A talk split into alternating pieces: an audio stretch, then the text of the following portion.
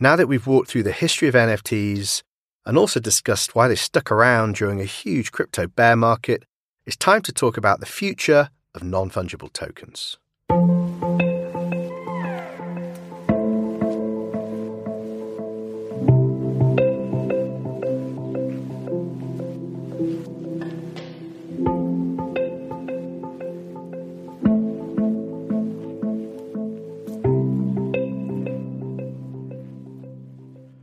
Before we do, if you've not already done so, please go and listen to part one and two of this audio documentary on the history and future of NFTs.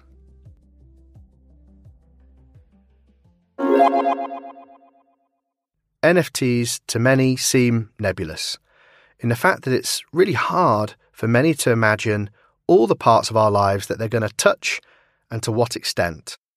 Having said that, it's hard to imagine something as vibrant and magical as this space not having a huge impact across many facets of our lives.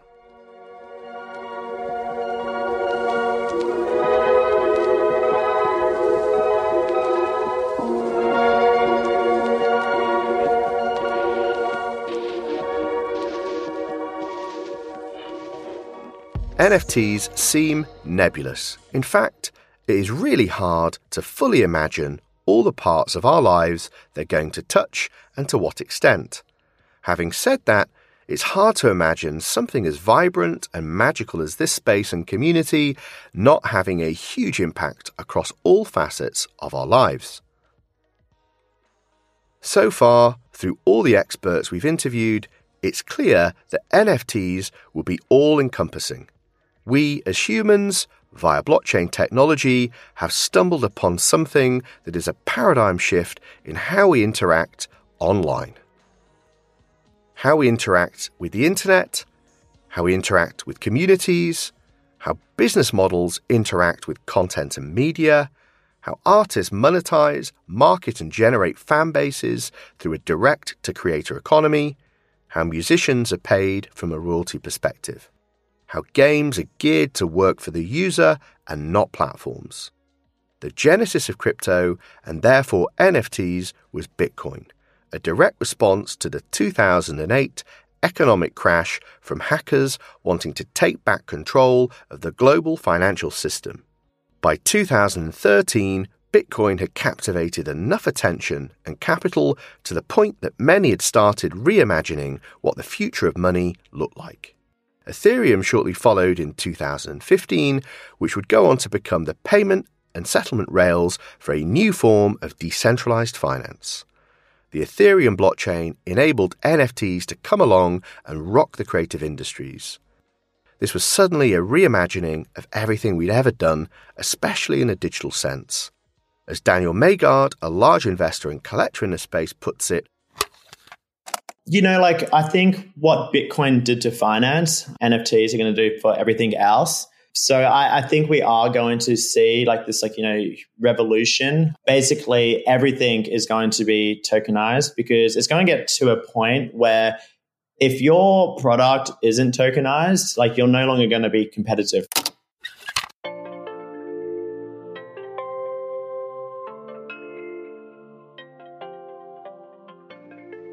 To many in the space, there is inevitability to NFT's adoption and the impact on the world around us.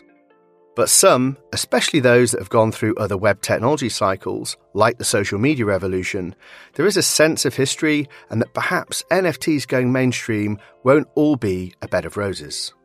Will mainstream media, artists, and large corporations add value to the NFT space? Or will they somehow water down the essence of what makes NFTs NFTs and its fledgling community and somewhat anarchic counterculture? We asked all the interviewees for their hopes and fears for the future of NFTs. Interestingly, going mainstream elicited both excitement and concern. Whale for example, sees the adoption of NFTs by influencers and coverage by mainstream media as a net positive an indication that the world is waking up to the value of digital goods only made possible through blockchain technology and tokenization.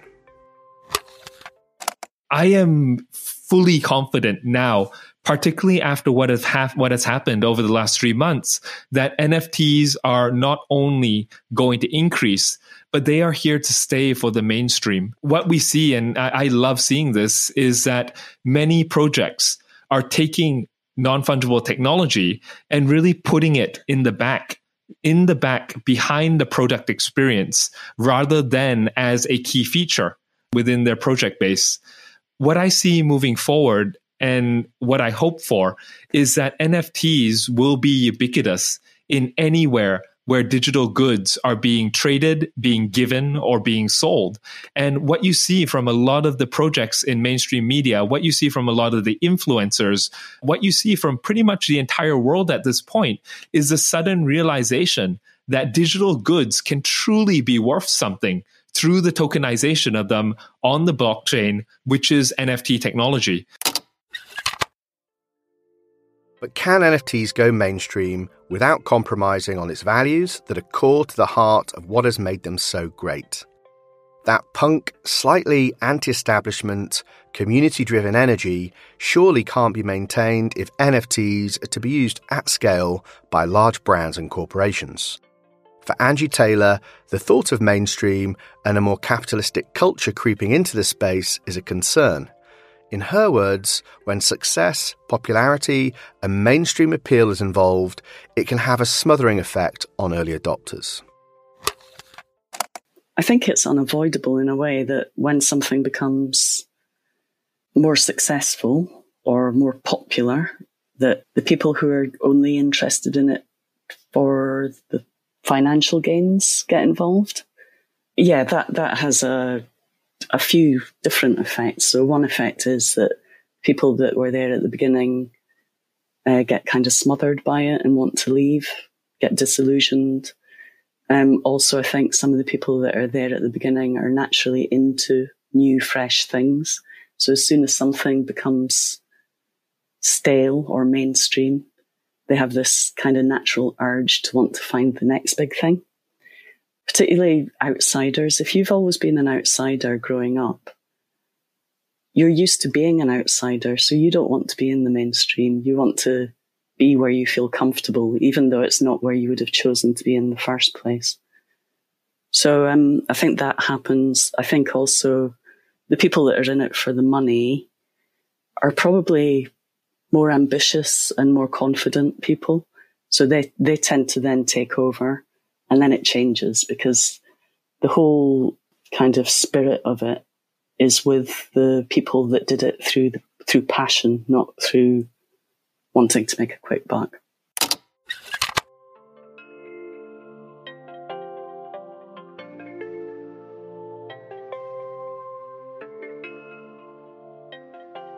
There's general optimism and positivity for the future of NFTs, but across many of my interviews, there's been a consistent concern that there are more new people entering the space, sucking up media attention away from its early adopters and natives, without an appreciation for its culture and principles. The reason for this, of course, is money. As Angie rightly mentions, NFTs are already experiencing a kind of gentrification through their popularization. When we talk about money, it isn't simply corporations or celebrities like with ICO's initial coin offerings in 2017.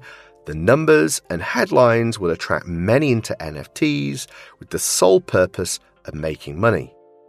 But aside from blatant cash grabs, like with ICOs, mass greed can overtake rational behavior, causing demand to outpace genuine supply and innovation, leading to speculative bubbles. Well, we're now in August 2021, and over the course of recording these interviews, we have already experienced a severe, wider crypto market crash and what some felt was a silent crash in NFTs, where, whilst price floors didn't fall, demand temporarily dried up. However, in both crypto and NFTs, this was short lived. In fact, arguably more so in NFTs than wider crypto, which at the time of recording has already recovered between 70 to 80%. When asking Moxley, a CryptoPunks moderator, Joy, an NFT artist, Connie Digital, an NFT creator, Matthew Ferrick, producer at Nifty Gateway, and Loopify, an NFT collector, what their fears for the future of the space were, the get rich quick, money grab aspect shone through as the crux of what they were scared of happening to the NFT space. I think my biggest fear is just kind of seeing kind of money grabs going on. The NFT space kind of get flooded with just kind of cheap copy crap that are just just quick money grabs to generate you know a bunch of cute pixelated things. The project's going to be abandoned almost immediately after the person behind it you know sells them all, and and just kind of other you know greedy cash grabs like that. You know, flooding the space with a lot of just junk, and because uh, we really kind of saw that in in the uh, the ICO period, and that was pretty disheartening. And and I know it's going to happen now. I just hope that you know the, the NFT community at large can withstand it and filter through it all, and uh, you know come out hopefully stronger and more organized because of it. Um, my fear is that people will see that, which I do see a lot of happening, and then people see that and they say, "How do I get rich off NFTs? I will make a thing into NFT and get rich." Um, I feel that's very abusive to the kind of community where it's like we're all kind of supporting each other and building a thing. Um, so I fear if that continues and it becomes very kind of a um, too abused type of system. I'm fearful that what we're seeing right now is a lot of attention coming in because of celebrities jumping into the space and um, big name brands and things like that.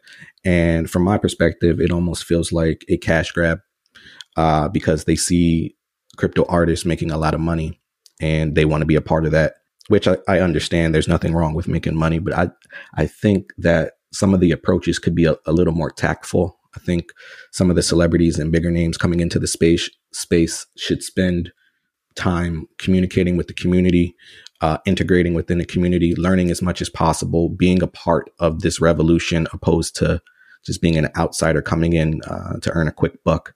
Uh, so I'm, I'm kind of fearful that the spirit of of how it started kind of gets eroded. And sort of the flip side of that is my fear that other more cash grabby projects flood the space in too high a number in the short term and turn too many people off to the idea of NFTs. You can already start to see it today in how the traditional art world in particular is viewing NFTs. Um, there's a there's a hysteria that is building. The Jerry Saltz, the Jerry Gagosians of the traditional art world are the conniptions right now over NFTs. And there's this fundamental misunderstanding that NFTs are this fad that just happened right now that COVID made possible and that it won't be around and all these other like negative things and misunderstandings that they're beginning to kind of uh, preach to their communities and spreading this mis- misinformation. And if that sort of misinformation is coupled with these cash grabby attempts where celebrities or influencers hop in just to make a quick buck and hop out and leave a really sour taste in the mouths of their fans and collectors, I feel like that could potentially snowball in a very negative way that would impact the prospects of the space for the short term. It, it, reminds me of the 2017 ICO movement. I was I did not know what crypto was then, but I've uh, been researching when I found out about crypto, and it reminds me a lot about what we saw then or what happened back in 2017. And I think right now we have celebrities like Mark Cuban, Gary Vee, and then we have celebrities like Paris uh, Hilton. We've got Lindsay Lohan, there are two different sides to it. Some some are benefiting from the space, whether that be just a obvious cash grab, but some are learning about the tech. Uh, for example, Gary Vee is very passionate about the space right now. He showed public interest um, and is teaching people about it. But then short term, I think celebrities will destroy the space. We're going to have more people coming into it, trying to uh, get a lot of money out of it, and they're going to drain uh, a lot of wallets.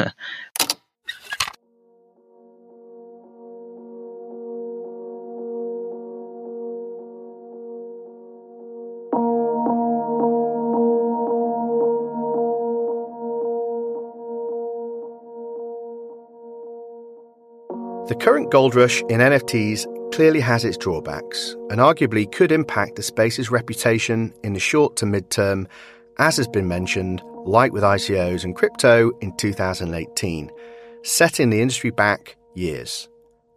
Like with the worst of ICOs, we see celebrities superficially paid to endorse tokens.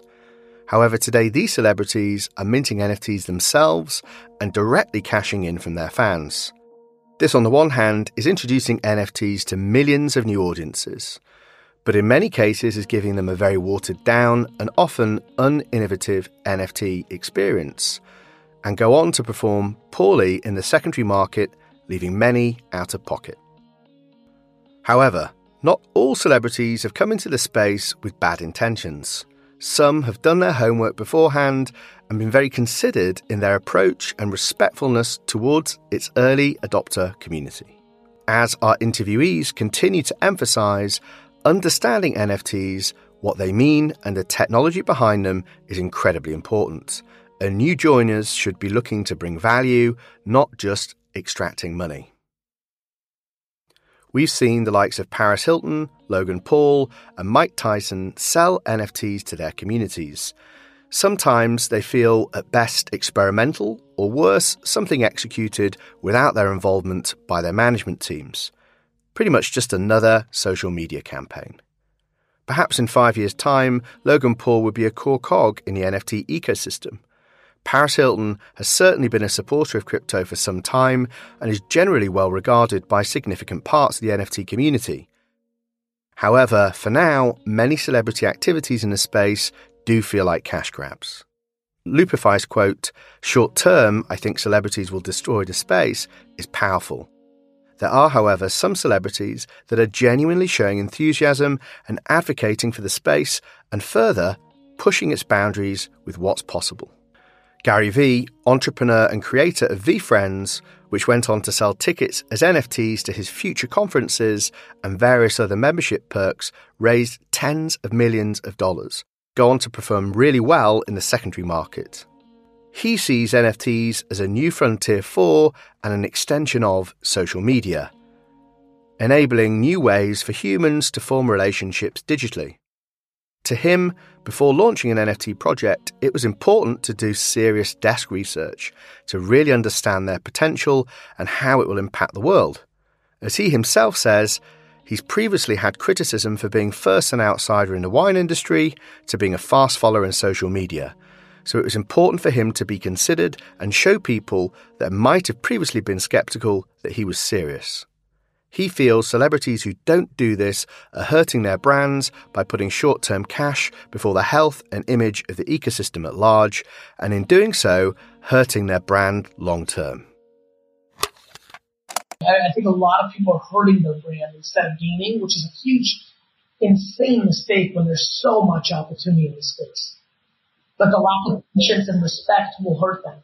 Don't go for the land grab. Don't go for the headline. This is big deal. This is not a hit and run. This is not a fad. And so you want to be very thoughtful because the economics that you think you're getting in the short term, if you're somebody of big status, big fan base, you're actually losing a lot of money by doing a hit and run because the reality is if you did it smartly and patiently and brought value over the next two decades, you would do far better. Um, so, you know, for me, it's forget about the economics. It's just reputation you know, to me, my reputation matters to me tremendously and I want to do things as well as I can. And I think one of the most important things you can do is actually build community, be part of a community, do the right things, try to bring value. And I felt being on chain, you know, teaching people how to get a non-custodial wallet, educating people on gas fees, educating right now because my product sold out, how to not get ripped off on OpenSea, there's a lot of, you know, education and spend a year, really taste, learn, listen, taste, taste, taste, learn, listen, taste, taste, taste. And then when I'm ready to talk, talk from a place of education, not from a place of a quick land grab, fast dollar grab. I, you know, I'm a talker, but I'm only a talker once I really know. And I think it's incredibly important to do homework, to be part of the community, to give, not just take. For example, if you look at VeeFriends, I could have gone fiat. I could have done a lot of things that would have helped me make more economics. I could have done not a Dutch auction and let all the whales build it up. I it was important to me that when people look back on it, they're like, oh, he, because right now everyone's still just figuring it out. But in three years, people are going to absolutely understand and they're going to look back and be like, oh, she did it right. He did it right. She did it wrong. He did it wrong. And I, I think it's important to respect the community and be a part of it. I remember when I was the wine guy coming into Web 2.0, there was a lot of similar potential cynicism, even though I didn't have the awareness or notoriety. I didn't come from web tech.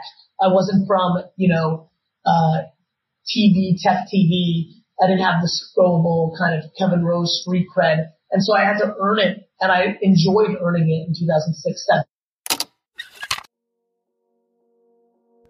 So, reputation is a critical component, and Gary Vee's words should serve as a warning.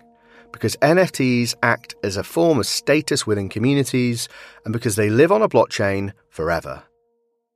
Bad or disingenuous actions are recorded for posterity for all to see. There is no right to be forgotten on a blockchain. Celebrities or not, the attention they bring to the space, whether you see it as detrimental or positive, isn't necessarily what defines NFTs as becoming mainstream. Most importantly, mainstream means greater adoption by everybody. This new web infrastructure needs to both scale technically, but also as a community, and be both an accessible user experience and inclusive community. It needs to be welcoming to new users. With the Beeple sale and Gary Vee's involvement, an increasing amount of the world knows what NFTs are, but it still feels a long way off from when they're used day in, day out in a growing number of use cases by a majority of the digital population. And whilst the values of NFTs and perhaps crypto can be seen as anti establishment or disruptive to current business models, they could also be hugely transformative too to large tech companies, especially that bring with them scale and billions of users. As Silly Tuna tells us, there's great creative stuff being done, but for our long term usability, the ecosystem needs support from the web's current mammoths.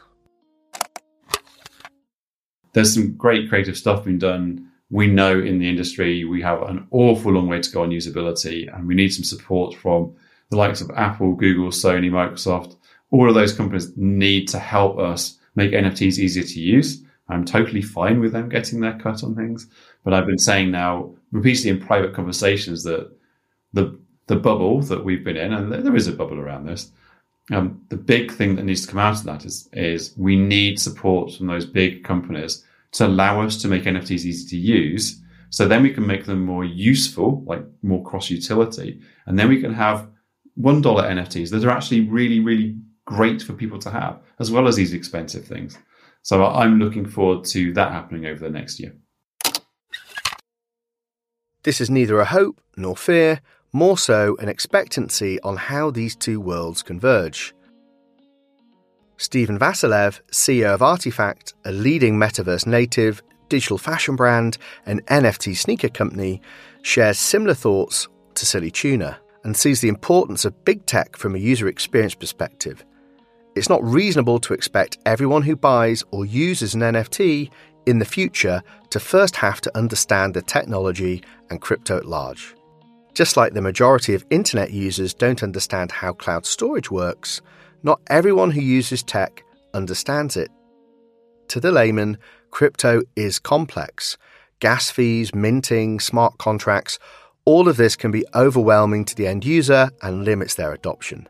Stephen's fear is that there is currently far too much friction in the system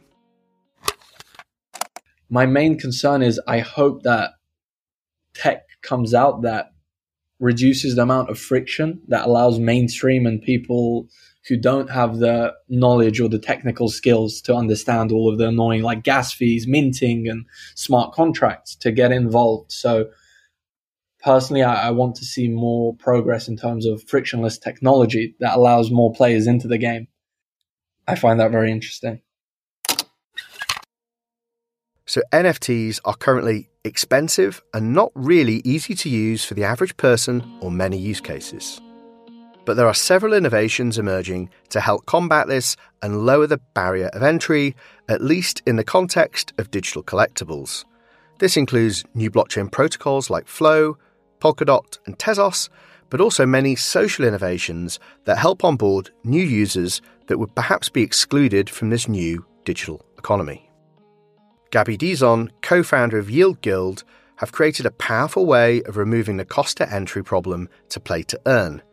Initially within the Axie Infinity ecosystem, where they lend Axies, NFTs to play the game, to those who can't afford them, predominantly in emerging markets and countries like the Philippines. The recipients are called scholars and are able to often make more money playing Axie Infinity than they can earn in any other form of local full time work. During lockdown, this has been a godsend. The hardware, however, is something the NFT community has less control over, where most play to earn games, unlike free to play on mobile, require a desktop gaming PC or laptop. Whilst play to earn brings a form of financial inclusion we've not quite seen on the internet before, it still precludes a huge part of the global population. Yeah, definitely. You still need the basics, right? So either a computer or a mobile phone, you need internet. So on the, I would say on the financial access side, what we're doing at Yield Guild is to take away that upfront cost by being able to lend those NFTs to the player. But I think what we're seeing is that you know, if we have these games that can run on, for example, like a hundred dollar Android phone, it actually massively lowers the barrier. And one of the things that we're interested in exploring down the line is what if we can actually lend out these phones as well, right?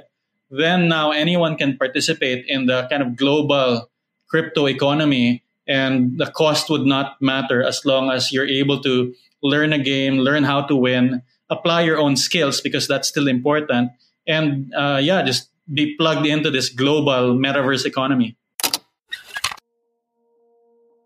On the one hand, NFTs, because of their more familiar, less overtly financial use cases, can be considered a gateway drug to bring people into the wider crypto ecosystem and adopt its principles. However, it is still a very small, elite group of technically literate Westerners. That said, we can see NFTs making great strides, in particular in verticals like gaming. However, we need to separate the technology and its myriad of use cases, which in the future could extend well beyond the creative industries to insurance policies and loyalty points, from today's culture around NFTs and its early use cases of art and collectibles.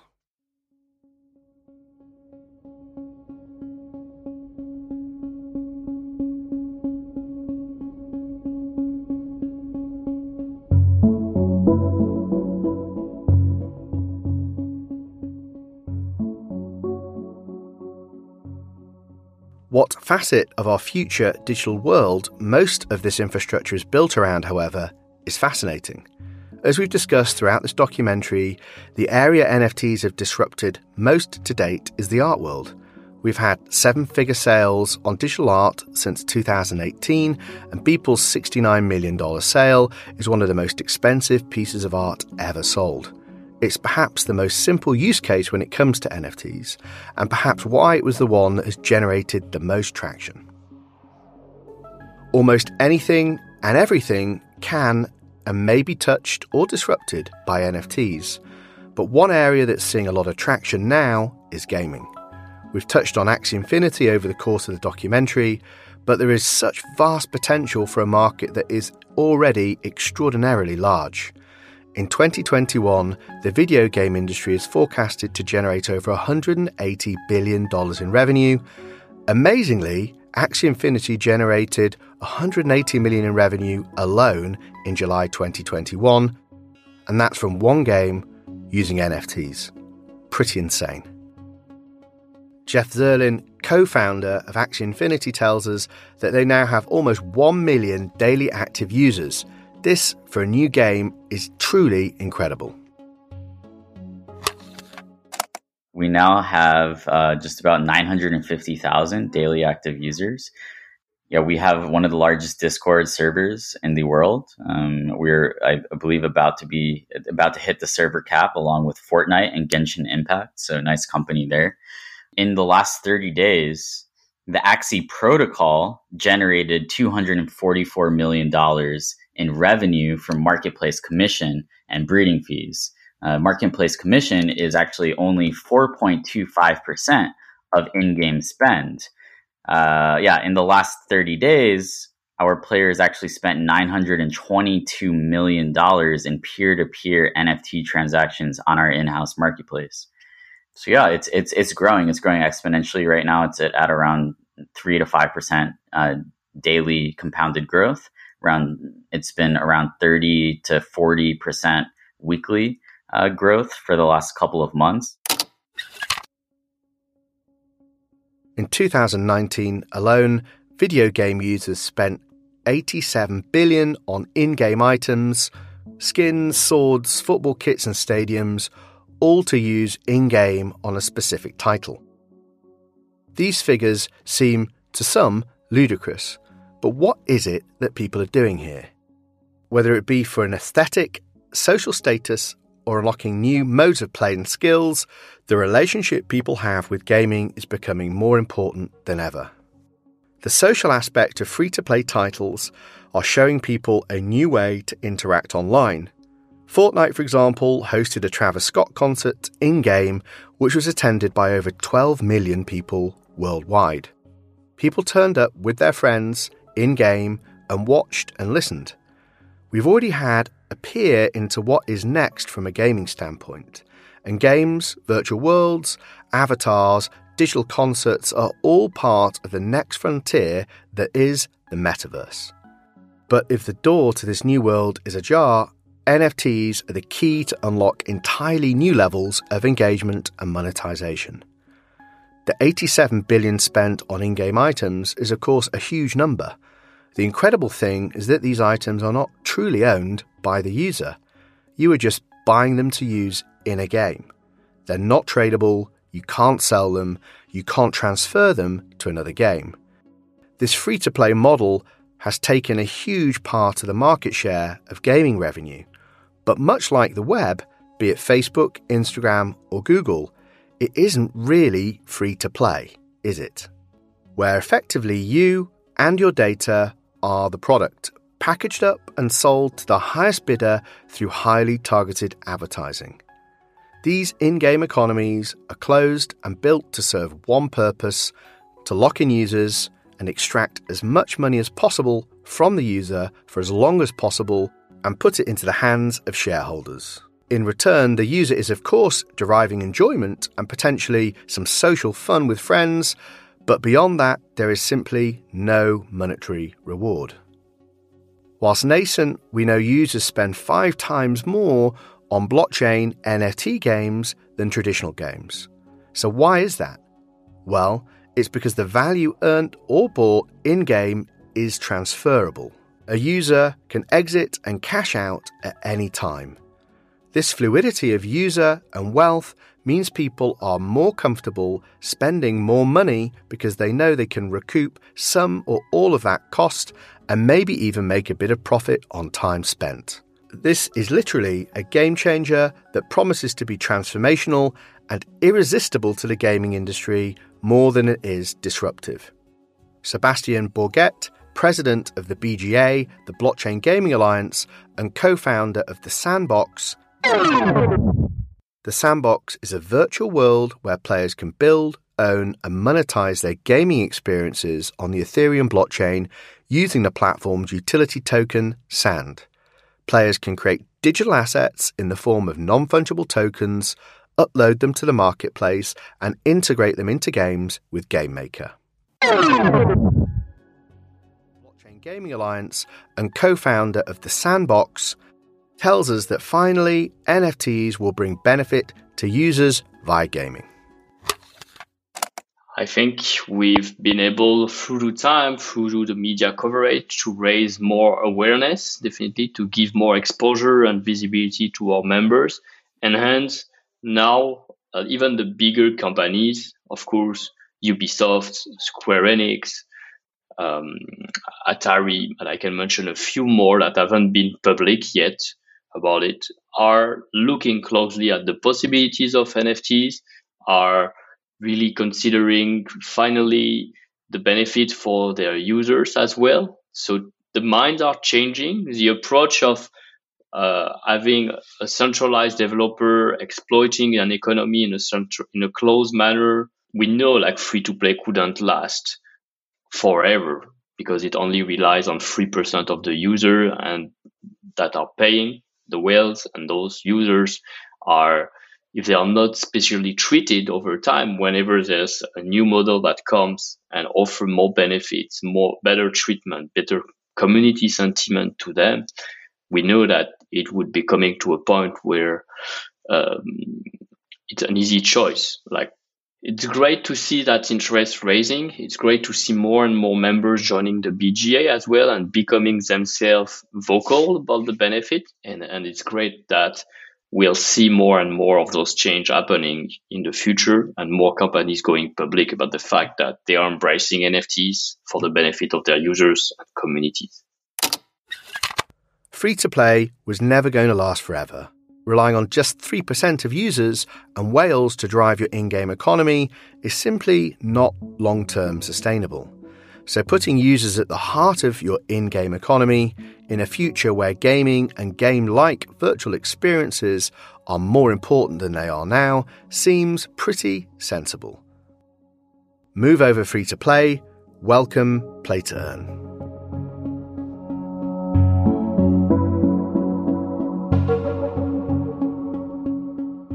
Axie Infinity's success has many commentators suggesting Axie is to play to earn what Clash of Clans was to free to play, an industry defining moment that will drive a multi billion dollar industry. The excitement around how NFTs can work in gaming is pretty much unparalleled to anything else in the space. Even when we talk about art in the sense of virtual galleries and music in the sense of virtual performances, Gaming and free world roaming seem to be inextricably linked to every aspect of culture. It feels like the building blocks for a more immersive metaverse which functions as a new form of economy, one that might one day enjoy supremacy to many fiat economies. The tech might not yet be there, but suddenly the vision, verve, and excitement is. And ownership is at the core of that. Patrick James, a crypto investor, thinks the fact that we can increasingly own and trade digital goods in game could be the thing that leads to real mass adoption of NFTs. Gaming, gamification, and NFTs seem a match made in heaven, and the generations to come who will be metaverse natives are going to spend a lot of time playing in this space.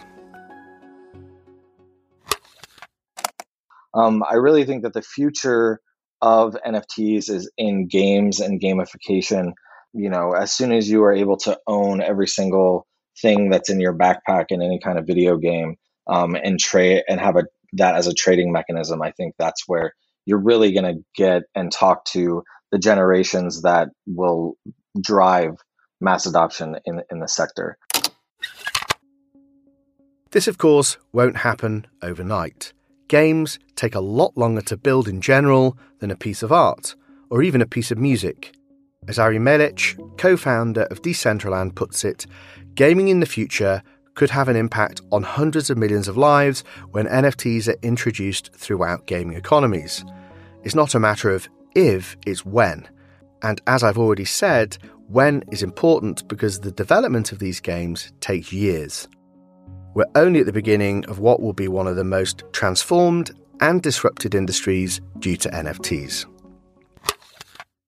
So I'm pretty hopeful that this will this is only the beginning. Uh, we've seen the first phase of mainstream adoption because what we've seen so far is really like brand marketing plays, people tokenizing their IP, people tokenizing part of their trademark in a way I think something a lot more interesting will come where the greatest content creators, the game developers uh, that have uh, created games that affected the lives of hundreds of millions of people are going to start introducing NFTs uh, into their economies.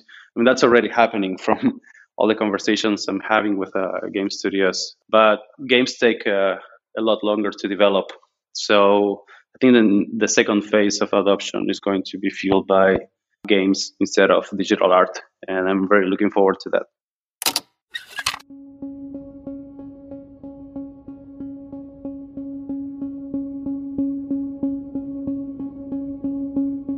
To do this, however, like much of the NFT space, it has to become more accessible. Axie Infinity have shown the way in terms of scholarships for those in less wealthy regions of the world. But if this is about ownership, how does Web3 make digital collectibles and assets easy to purchase? For this to touch billions of people, we must have a digital economy that is robust enough to not just create mountains of value in the most rare and scarce of items, but also have items that are widely available, affordable, and easily purchasable. This will be the next paradigm of the NFT space. As James Ferguson, co founder of Immutable and blockchain game Gods Unchained, puts it, Gods Unchained is an online strategy trading card game based on the play to earn model. Its trading cards are NFTs with real world value based on their native Gods token. Game Gods Unchained puts it these are some of the really important questions that people in the space are beginning to grapple with. These are some of the questions which game developers need to grapple with. How can you create a game which is approachable, engaging, will go the distance, and has these elements of ownership within them without creating a massive barrier to entry? And there are some amazing different systems which you can come up with which allow this to happen. How can you allow people to share in the success of a game without making sure that different NFTs are, you know, uh, price potential players out? How can you ensure that you can reward people who are playing and allow them to start entering this game while still having a fully stable economic system?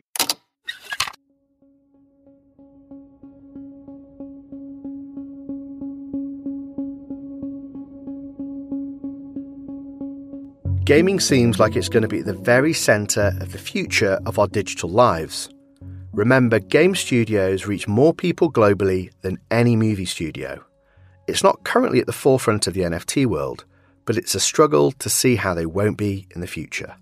4.5 billion was spent by users in VR gaming in 2020. The tech might be early, but when you start combining the aspect of interactive digital goods, virtual reality, in game economies, virtual real estate, and owned digital characters and avatars, you can see how this might play out. And remember, it's not just about ownership, it's about the ability to take a digital good from one virtual world or game and port or use it in another. This interoperability juxtaposes what we currently know in the gaming world. If you own a card on FIFA or a skin on Fortnite, you can't pick those up and take them out of their respective virtual walls. And if it's not gaming, it's gamification. People are buying digital characters and avatars now for a lot of money, and many see them as nothing more than a social status play or a form of artwork. People are spending money on digital land that will one day be built upon, but currently doesn't have much use. There are those who see the vision that these avatars, characters, and lands in the future could be cornerstones of our digital world, and NFTs the incentives for economic activity. As Jeff Zirlin puts it, this is more than just gaming. NFT games are more than games, they're entire digital economies, right? So people are spending for uh, many reasons, right? There's also there's speculation, there's uh, status, uh, right? There are very rare assets um, that people, you know, will buy, and you know they there i think when you know that you own something and there's the potential later to sell it uh, you're willing to spend more right so we shouldn't be comparing uh, in-game spend of nft economies to other games we should be looking at how much people spend on pokemon cards or uh, magic you know magic the gathering cards right which is like uh, there's also there's also a lot of money spent there right so one of the things that we're doing is really giving these properties of physical uh, game assets or physical collectibles uh, to uh, to digital uh, game assets, right? So why why would somebody spend you know hundreds of thousands of dollars on a first edition Charizard? Um, right, a lot of those reasons, right, for status, respect, and the fact that it, there is this element of speculation, and you know that it is a store of value. A lot of these things are also driving spend in these in-game digital economies. One thing's for sure our future digital lives are going to be gamified. The question is who writes the rules of the game and can we see them? With NFTs, all logic is on chain, transparent, and immutable.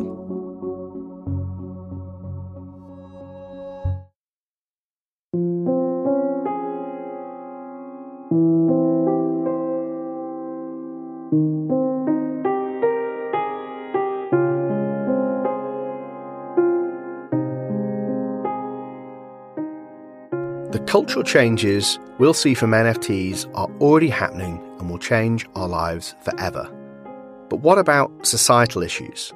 How can NFTs help create a more inclusive future digital world to ensure those who are marginalized societally or economically are not disadvantaged? How is something built that helps people transcend social or economic class and status? We have the opportunity to ensure the future of our digital world can be fair, equitable, and just. We've already touched on the Axie Infinity use case and the play to earn space. This is a new realm of financial inclusion.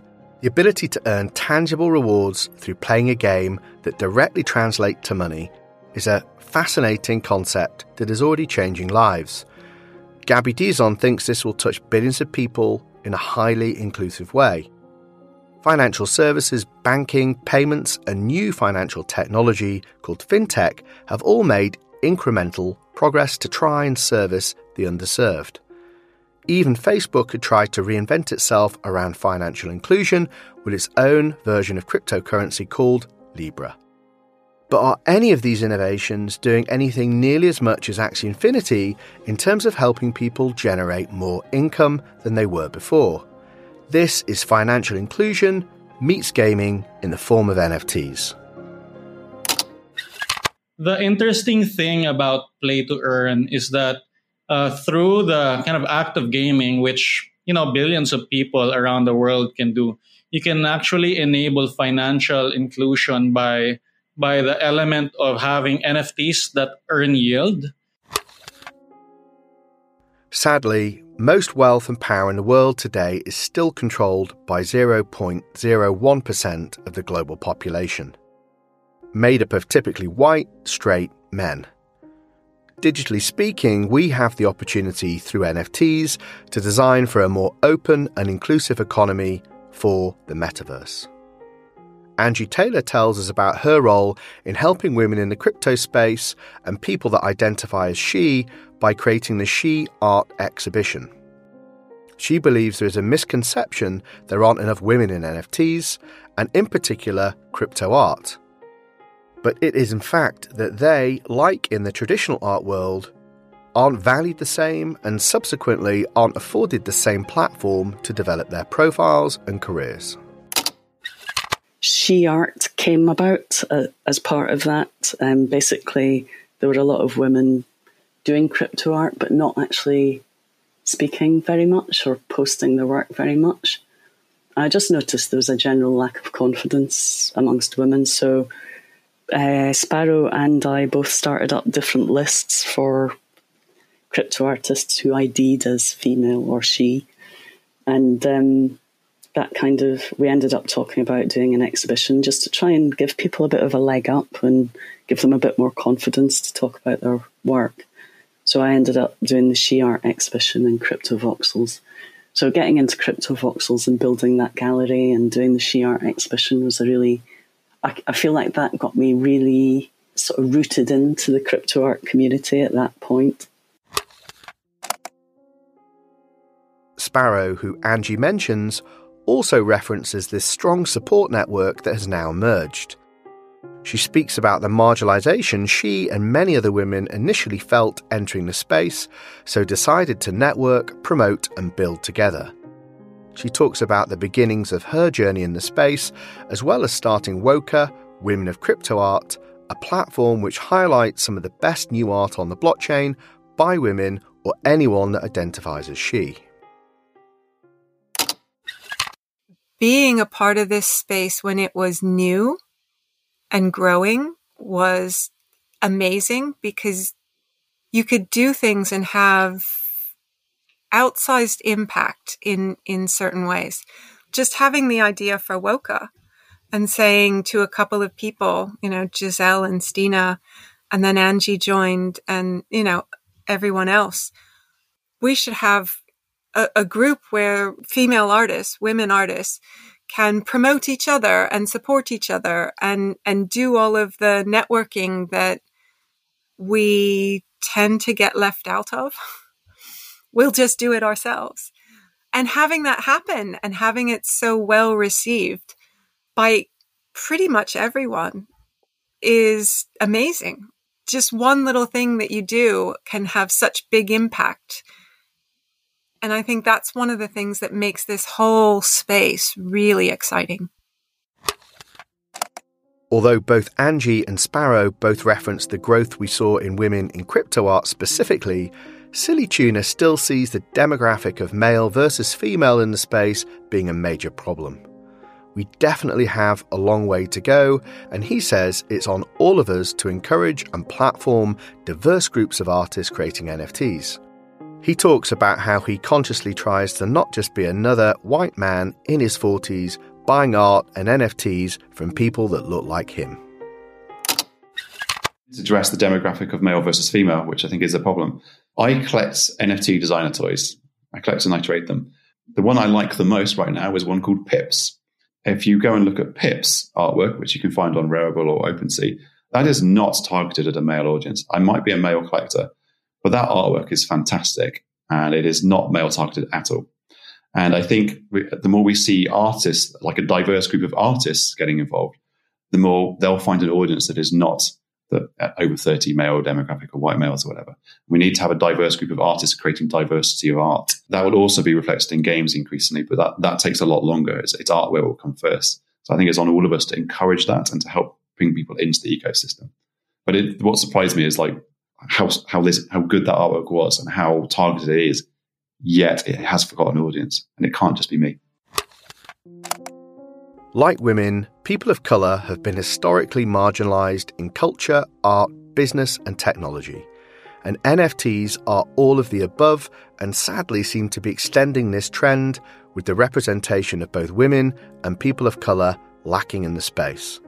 This has been made impossible to ignore when black and black female floor punks, the lowest priced CryptoPunk avatars, are consistently the cheapest in market because of a lack of demand in the community. Connie Digital, a black crypto artist, is however optimistic that in the future, as NFTs and crypto art become more of a global phenomena, creators and builders will look to tap into more diverse audiences as demand for products and services that speak to them grow. And even suggests identity and how people self identify might change the more our social identities are forged online through perhaps multiple avatars specific to different contexts a lot of crypto there there's a big thing around anonymity or pseudo anonymity where there could be great representation of black people people of color that we just don't really know about because their avatar is a crypto punk which is interesting. I will say though it is early days and you know we still have to onboard mainstream the masses and stuff like that. There are communities for everybody right now whether that's people of color women whatever it is it exists right now. You can find that community. They're most likely on Twitter or on Discord. What what happens is throughout history, people of color and women specifically have been marginalized. And so I think there's that energy that kind of seeps into the conversation we're having now around Web3 and, and NFTs and crypto because that's just kind of been the norm, the way things have been but I don't necessarily think that is the way it has to be within this new world, right? I think the metaverse allows us to connect globally with a wide variety of people. And uh, I think everybody uh, should be highlighted and can be highlighted.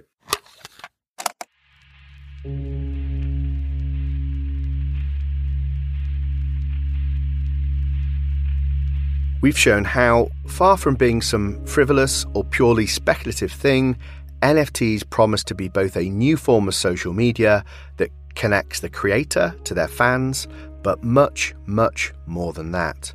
The building blocks for a new, global, digital economy, an open economy in the metaverse. And whilst there are still many teething pains, we're beginning to see the power of this new economy to change lives.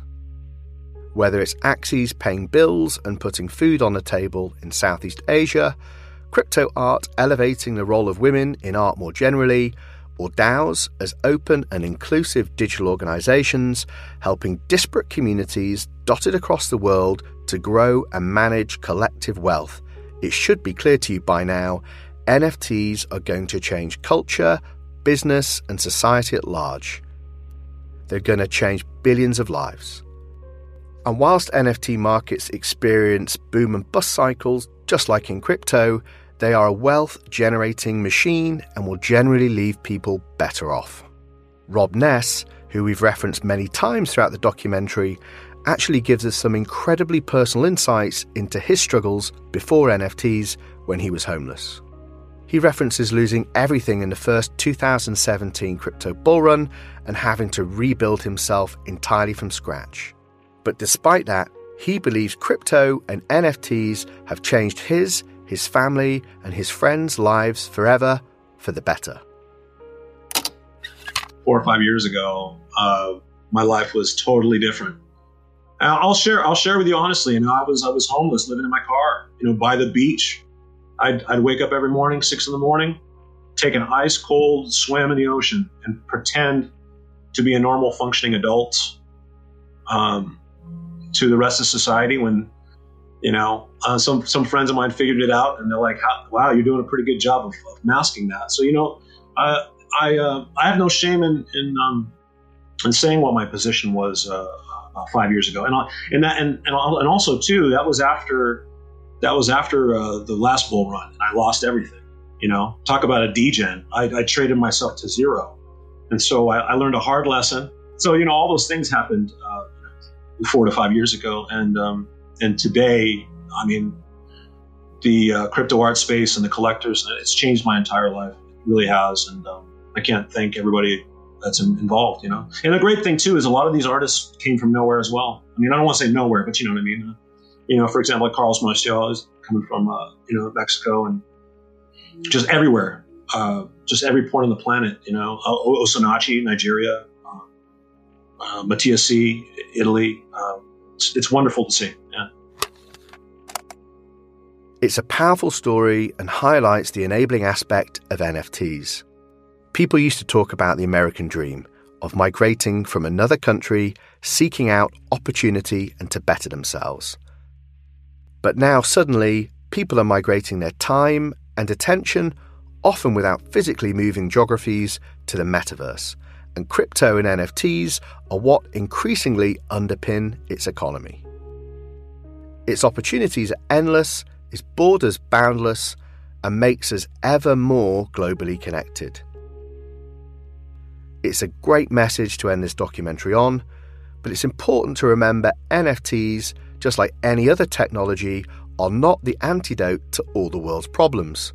And just like with social media, they will bring their own hidden challenges. They are a social currency, a social media without a platform. They're about status and belonging. As Jim McNellis puts it, NFTs are the next fucking thing. I, I don't know. I think NFTs are everything. Uh, and as Nate Alex would put it, uh, they are the next fucking thing, NFT. So those that's what NFTs are. They're the next fucking thing.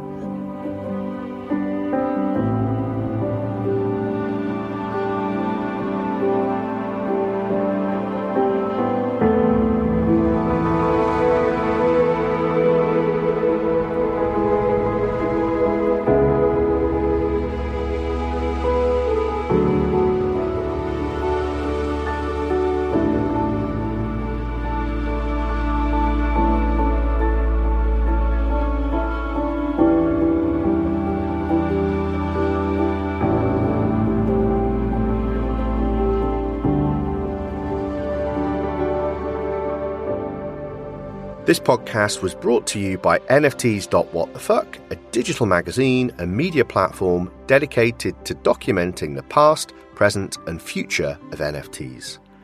This episode of the History and Future of NFTs is an audio documentary based on interviews conducted and narrated by me, Jamie Burke. The podcast was written, produced, and edited by Pet Barisha. This episode of the podcast featured Daniel Maegaard, Whale Shark, Angie Taylor, Moxley, Joy, Connie Digital, Matthew Ferrick, Lupify, Gary V, Silly Tuna, Stephen Vasilev, Gabby Dizon, Jeff Zirlin, Sebastian Borget, Patrick James, Ari Meilich, James Ferguson, Angie Taylor, Sparrow, Rob Ness, and Jim McNellis.